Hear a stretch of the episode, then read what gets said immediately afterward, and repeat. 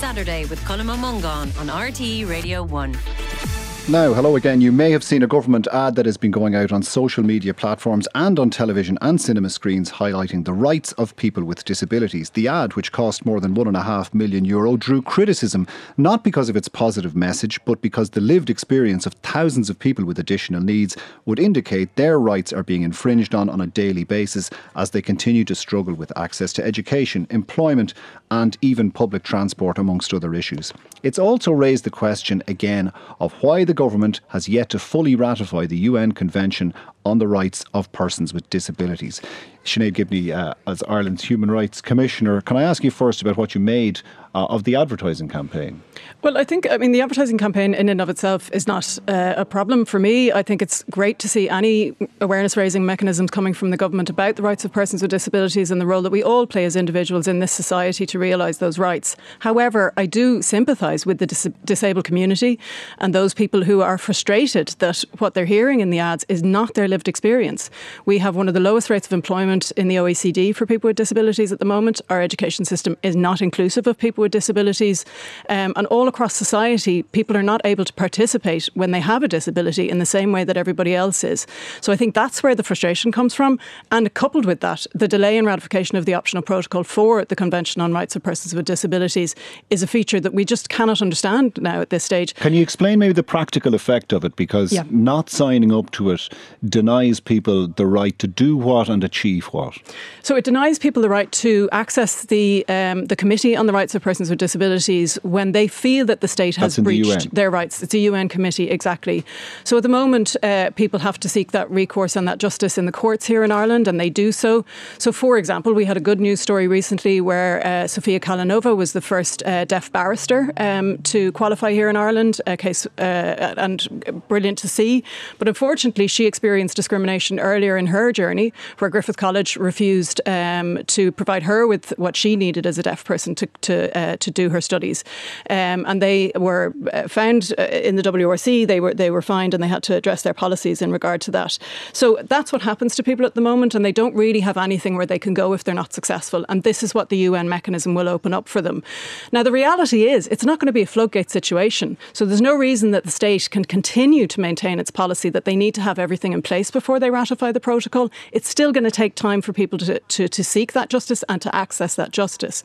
But what it will do is act as a catalyst and act as an impetus for the state to ratify or the state to, to, to implement the CRPD. And we are an outlier here. We were one of the we were the second last country in Europe to ratify the, the it took us, I think, convention. What, 11 years. We, signed, we, we, we said we would in 2007 yeah. and it took us 11 years before we did. Exactly. And at the time, the intention of government was that we would ratify the optional protocol simultaneously. They then decided not to. The statement was that they had to have legislation in place. Some of that legislation has been put in place. But I have compared this when I speak on the topic to expectant parents sitting down with a calculator and saying, when are we going to be able to afford a child? The state won't ever be fully ready.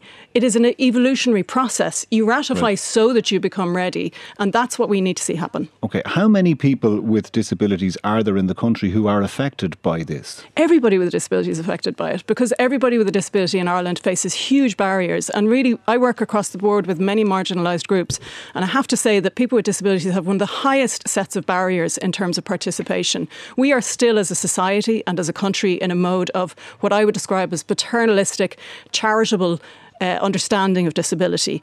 What we see now, and the CRPD, the, the Convention on Rights of Persons with a Disability, is so uh, strong on this. We understand now that people who have disabilities are oftentimes very proud of their disabilities, their impairments, however they refer to it.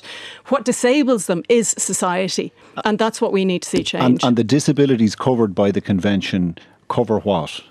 Uh, the disabilities that we would associate, the visual disabilities, the, the, the, disabilities that we see that are visible, but also invisible physical disabilities, as well as psychosocial disabilities, uh, intellectual disabilities, learning difficulties. So these are there's a whole category, and obviously our understanding of disability is always evolving.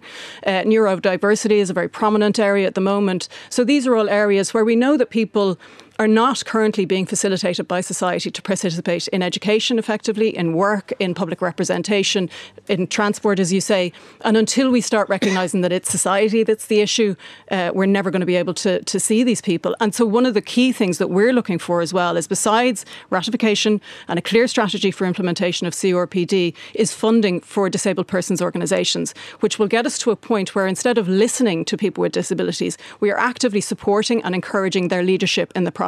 And again, CRPD is so strong on that participation piece because disabled people and the ones that I work with are so cl- uh, clear and articulate on what their needs are. They are the leaders who need to make the change in society. All right, Ciaran Cuffe. Um, when I asked Sinéad Gibney who, how many people are affected, the the answer is everyone is affected, and government by not fully ratifying this and not uh, uh, fully ratifying the optional protocol is suspected by the UN of trying to spare itself the blushes of not adequately providing services to people in the country, and that reflects poorly on the country, they believe.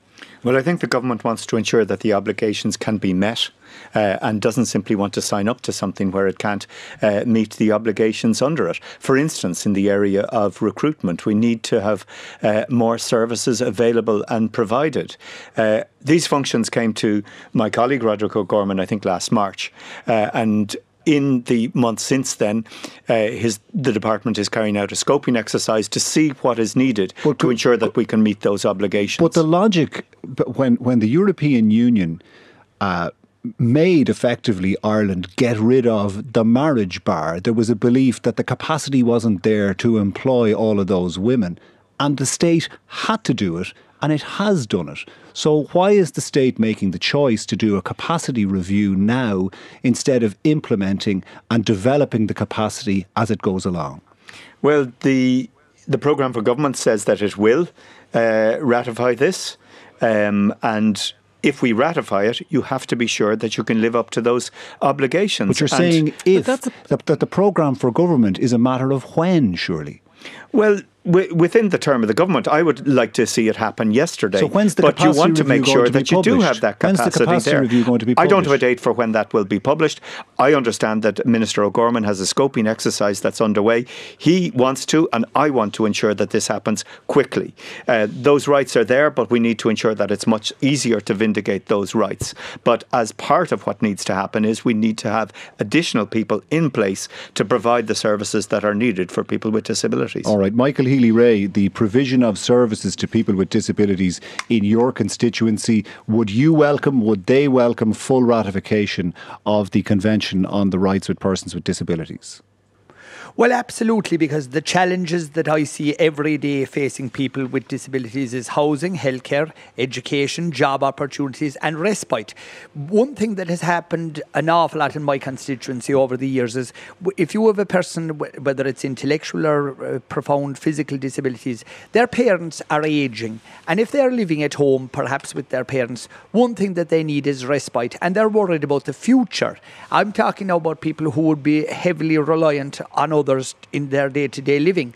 And our respite services, if it wasn't for the efforts of a voluntary group in South Kerry recently who opened up their own respite and worked for themselves and fundraised themselves, the respite that they desperately need in South Kerry in the Iveragh Peninsula wouldn't be there, only for the local people.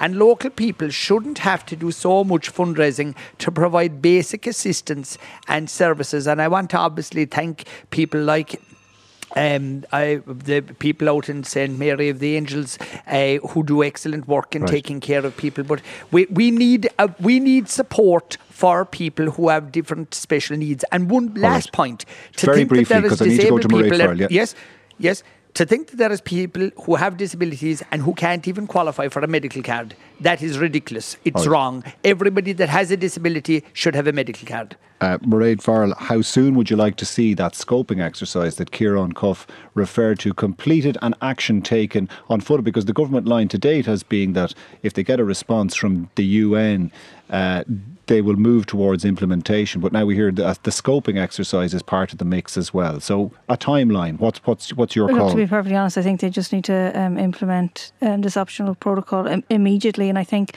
Um, what, what we've heard there in relation to, um, you know, difficulties for so for so many people in terms of access to education um, and services, and of course we know the underfunding of CDNTs. And I just think the reality is that um, we need to implement this immediately. This is something that Sinn Féin uh, has committed to. But recently, uh, Colm, I was speaking to young people, um, school-going ch- um, children with um, living with disabilities, and they were telling me the difficulties they have just accessing, um, you know, transition your work experience and that kind of thing. And to be honest, like uh, it's absolutely devastating the the difficulties they have in terms of access to um, opportunities. And really and truthfully, like this has been going on for a long period of time, and it, the government just needs to uh, get their act together together and action it. Sinéad Gibney, the um, that issue, I think in 2021, when Markus Schefer of the UN came and addressed an Oireachtas committee, he said that the government, he felt that the government perhaps was trying to spare itself some blushes by ratifying this because it would shine a light on the, on the state of services. The government at that point in 2021 said that when the UN came back to it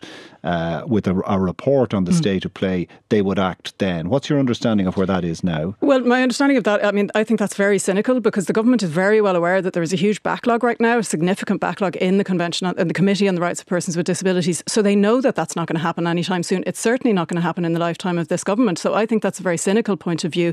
And I believe uh, right now people's lives are stagnating um, and regressing, and whole lives are being lived without the optional protocol being ratified. And oh. so my, I mean, I, I represent the, the frustrations of the people with disabilities who just need this to happen now. I do need just get a quick response from you, Ciaran Cuffe, on that. Sinéad Gibney does not believe if the government follows that timeline that it will be implemented in the lifetime of the government. Can you say anything to counter that?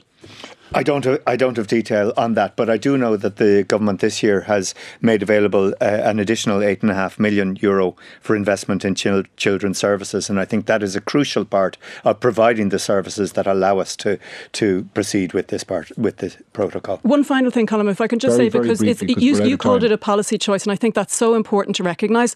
The government can choose to do this. I've heard recently uh, wording that we can't do it until these things are in place. That is simply not true. Okay. It is a choice. Other countries do it, and we should do it. Okay, that's all we have time for today.